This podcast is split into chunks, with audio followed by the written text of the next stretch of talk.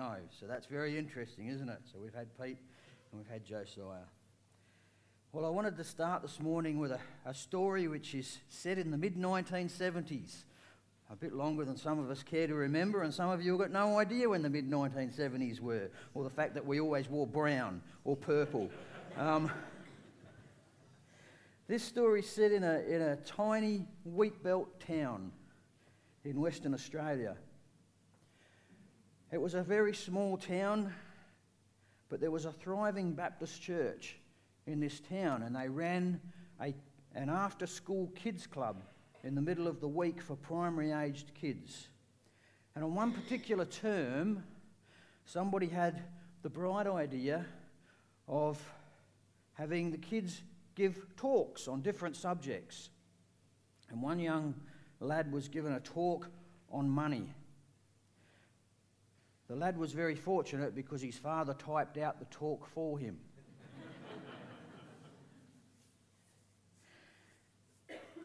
and the talk covered areas such as God loving, a cheerful giver from 2 Corinthians 9 7, the story of the widow's mite, which is found in both Luke and Mark.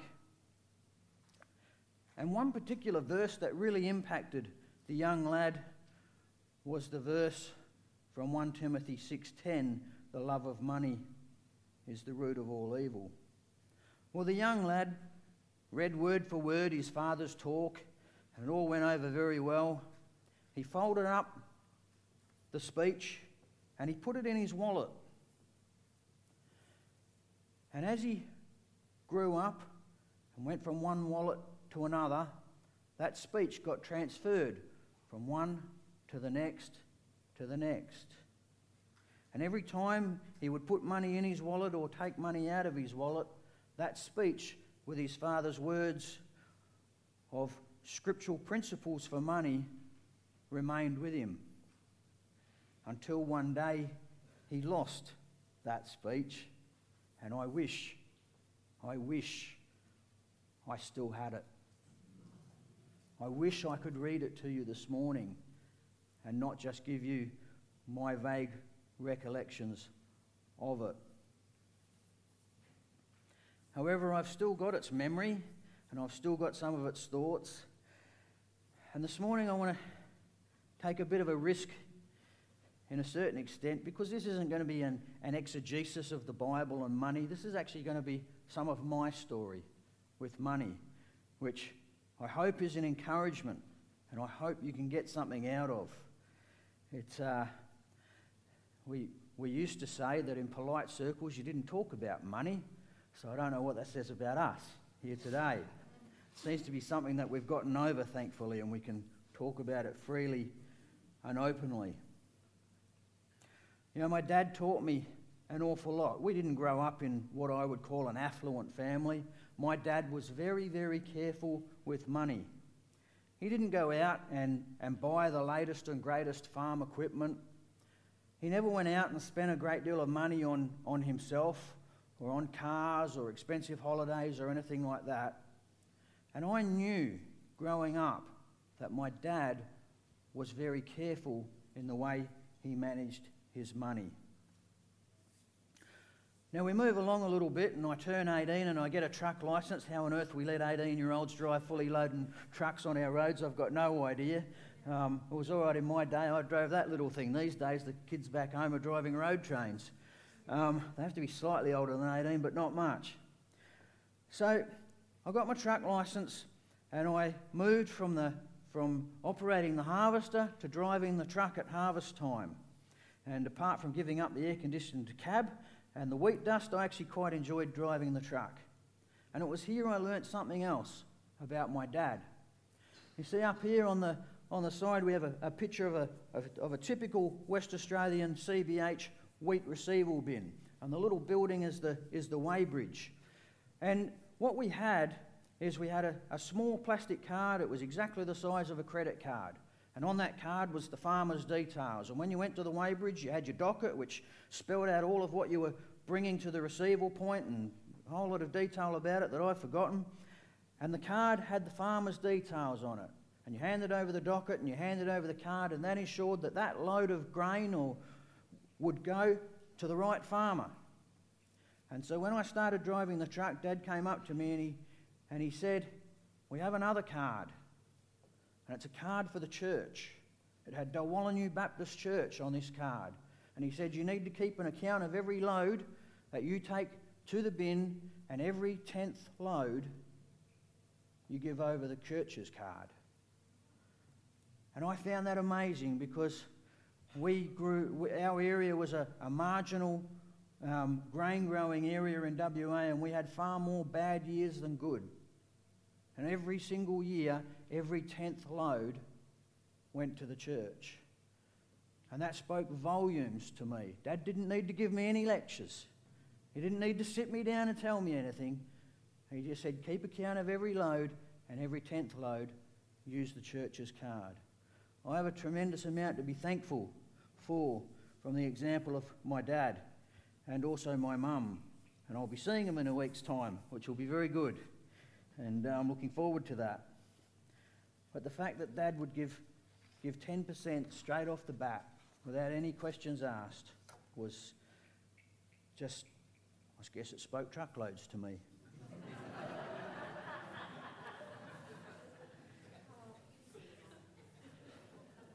it was a dad joke, wasn't it? Um, so I want to, um, I want to just have a, have a very, very brief um, chat about tithing just for a moment. And I know that, that for some, tithing's a very familiar word, but for others who are particularly new to the church, you might hear people talk about tithing sometimes and wonder, what the heck is that? What does it mean? And uh, certainly, um, tithing and, and in Christian principles, we're told we should tithe 10% or we should give 10% to the church or the Lord. Well, something that's always stuck, stuck in the back of my mind is that, you know what, every time we say that, it's a great principle, but it's actually not quite true. Because in the Old Testament, there are at least three tithes. There was the Le- Levitical tithe, which is giving 10% of your, of your crops, and that's the one we're familiar with, and that's where we get our principle and practice of 10%. But there was also the festival tithe, which was another 10%. So 10 plus 10 in my language was 1 plus 2 equaled, equaled, equaled 2, so you get to 20%. And then every third year there was the poor tithe. And I can't help but mention again how many times I've heard in, in recent months in this church about looking after the poor and looking after the widows and the orphans. And that's what the poor tithe was for, which occurred every third year. So Research tells me that depending on which way you cut the, cut the cake or, or slice it all up, it's at least 22% that the typical Israelite would be giving to the Levites and, and, and out of their produce and crops and income. So um, it's much more, it was much more than 10% that was tithed. So it was a, an awful lot. In the New Testament, we're not called to tithe, we're called to give. And I want to talk a little bit about that as well. Well, I ended up crossing the Nullarbor and going to Sydney, and that's where I met Judy. And we started out the first few years of our marriage in full time ministry with a mission organisation. Now, there was no stipend, there was no wage, there was no regular income that, that we had. And just like we heard from Ian and Betty Rouse last week, we were reliant upon the giving and generosity of, of uh, churches and friends and other Christians. And aside from regularly hearing from my parents a couple of different quotes, one of them was my mum's favourite, which was money doesn't grow on trees. and I would quite regularly ask mum for something, and she would go, Money doesn't grow on trees, Peter. What do you think? I've got a money tree in the backyard? And one that both mum and dad used to use was one um, which said, if you look after the pennies, the dollars will look after themselves. And that's certainly what Judy and I had to do in our, in our early marriage when our income was extremely limited. We couldn't budget. How can you budget when you don't have an income? How can you budget when you don't know where your next dollars are coming from or, or where they will come from. So we started a practice which we continued and still do we've moved from paper though onto computers, which is much easier, still a pain. And we kept account of every dollar we spent so that we knew where our money was going. And whenever we bought something with cash, we would ask for a cash receipt so that we could keep a track of it in our, in our money journal, as it were. Anytime we didn't have a receipt, we would write the cash on our calendar. So every month we could tally up and work out what we had spent where. And uh, we actually kept one of those money books. We threw all the rest out. And this is what they looked like. It was just a simple paper journal, and it had columns in it. And, uh, and that's how we did it, I guess. And so I pulled it out. It was funny, I am a bloke, but I knew exactly where this book lived. and I pulled it out, and it, and it tells us that for the 1994 95 year, we had a total income of $10,705. How I wish I could live off that now. but we did. We survived. And, uh, but looking through the book, there was, there was a couple of things that really struck me. One was how many people supported us. One was how many of my old Sunday school teachers supported us. Because I was a rat bag in Sunday school, let me tell you. I couldn't shut up for a start. And they gave $20 here, $50 there, and it all added up. The other thing that struck me in the same, same place was how many of both of our parents' friends actually gave to us, which was really amazing. And as with Ian and Betty last week, Community Church was a, was a church that gave to us each month. So that was something that we knew that we could rely on. And of course, what struck me was how little we lived on. Well, in the first week of July, I'll never forget it, in 1995, we left Sydney and we moved down here to Warragul. By then, we had two kids. We had Scott, who was a week off turning one, and we had Tim, who was three and a half. We had no qualifications. We had no job experience outside of Christian ministry. We had no job to come to and we had $400 in the bank. And that was it. And I won't say it was the most enjoyable time of my life. Things hadn't gone well in Sydney, and that's why we came down here. It's where Judy was from. And I wanted to talk a little bit about the story of the widow's mite. Now, for a lot of you, you'll be thinking, what the heck is a mite? It's a bug, isn't it? something that gets in your bed or your hair or something like that. And for those who are familiar with it, well, I've got news for you. You're actually old.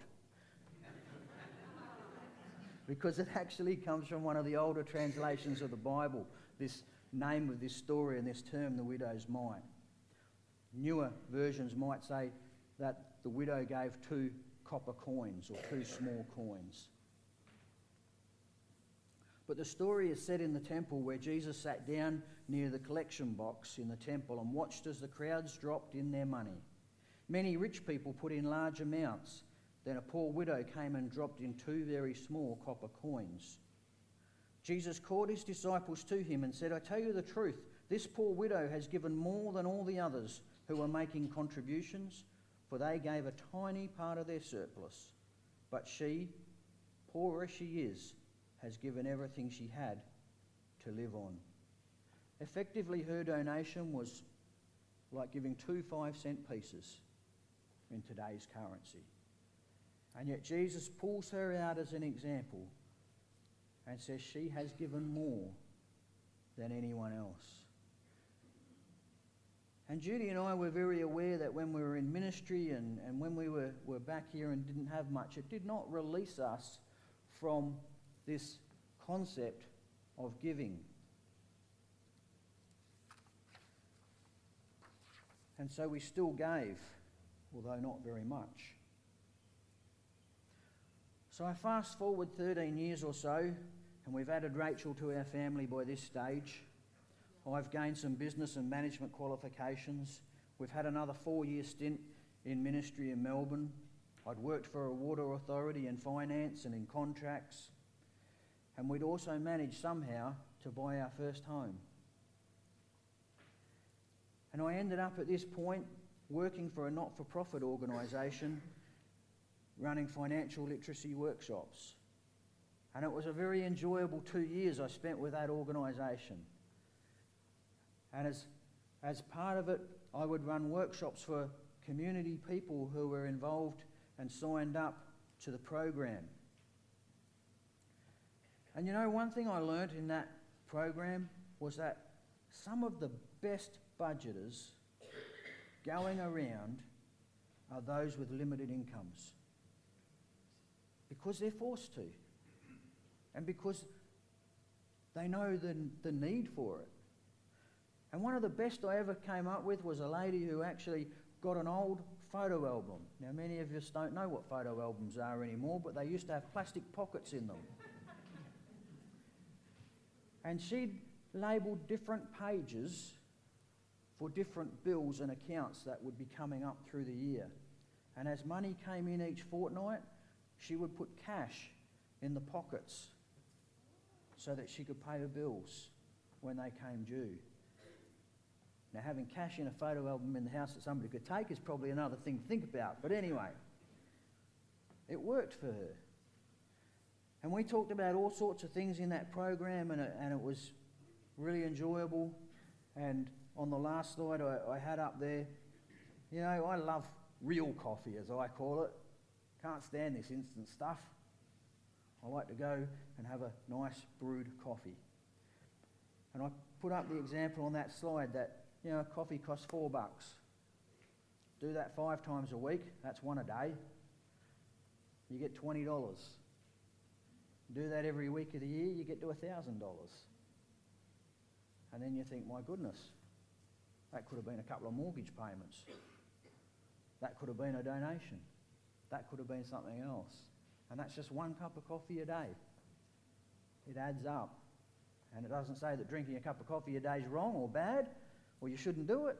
It's just the impact and the power of those little amounts that add up and accumulate over a year. Now, I want to um, put up a couple of slides here because, you know, we're, we're often told how lucky we are to live in Australia. But in the news this week on the ABC website, for those that care to go and have a look at it this afternoon, there are actually two articles which I guess resonated with me and are, and are relevant for us. The first um, and these are assumed names that they've used, is of a couple who, uh, who the article says, says this. They had a BMW, two investment properties, good jobs on decent pay. But the reality was they had no savings. Instead, they owed around $100,000, not including their mortgages. It was stressful. It was stressful on their marriage. They were fighting all the time simply because they didn't have cash to do, to do anything. They couldn't actually live. And you know, that is such a typical story. And then the next one, um, which was just in yesterday's paper, is of a, a, uh, a mature gentleman. And the article, just as Liz prayed earlier, this article was entitled Credit Cards Drought and bad loans create crippling debt for rural Australians. And this gentleman says it overwhelms you. I've never suffered from depression in my life. I didn't really know what depression was. I do now. I just sit and think, I cannot get over this hill. And sadly, the article goes on to say that he said, my father lived until he was well into his 90s. I hope I don't get there because I don't think I can. And, and there are incredible financial pressures on Australians. And yes, I know there's great needs in other countries in the world, but we have great financial pressures on us in this country.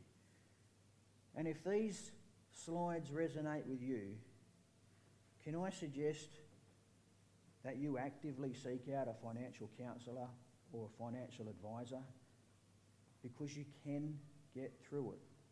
There is help available to you. And there are some fantastic techniques and ways that you can do that. So, back to giving. For Judy and I, for most of our married life, there was no way that we could give anywhere near this 10% marker which is held up for Christians. We simply couldn't do it.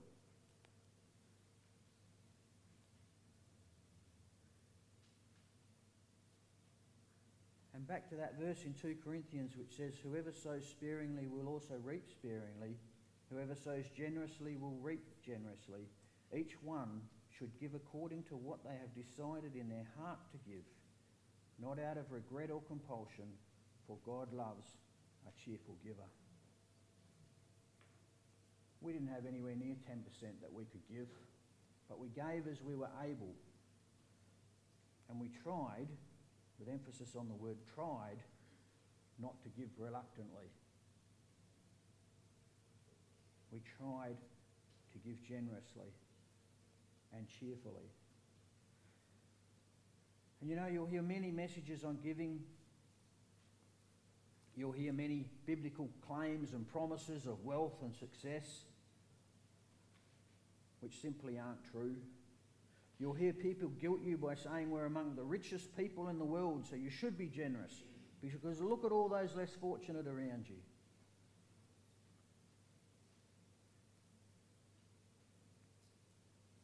You'll be exposed to needs in the church, in missions, in your own family, in your friends, in natural disasters.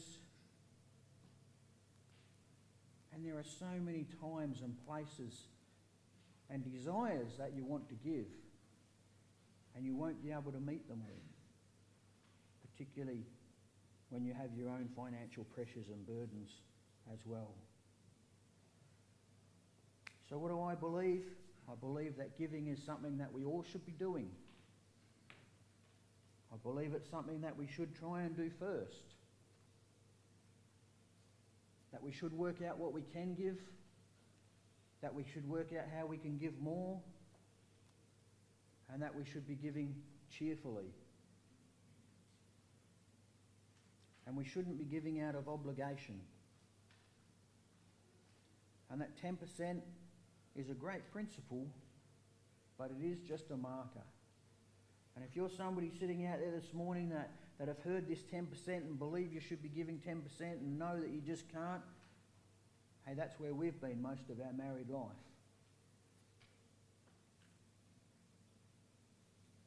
It is just aspirational from that perspective. It's not a command for us today. Being poor never let us off the hook, thankfully, because it's a habit, and it's a habit that we needed to continue and needed to develop. So, this message hasn't been about what you should do, and I certainly haven't wanted to put financial pressures or burdens on people to give more than what they're able, or to put any markers before you as to what you should be doing because I recognise, just like those two slides from the news this week, that there is a lot of financial pressure in our that we face as individuals. And what I've wanted to do is just show you some snippets from, from Jude's and my journey as we've gone over the years in raising our kids and, and uh, different jobs and different roles. And just like my dad wrote all those years ago to give cheerfully, to give as we're able, and one that I might be brave enough to talk about one day, and that's the verse money is the root of all kinds of evil. Because it does have a flip side.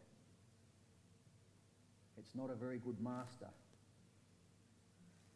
And you know, as I, I read the Bible, it is full of sound financial advice, giving principles of stewardship and careful management. And I believe there's many people that can help us work through the financial situations and difficulties that we are in. So I've shared the story this morning in the hope that it's an encouragement.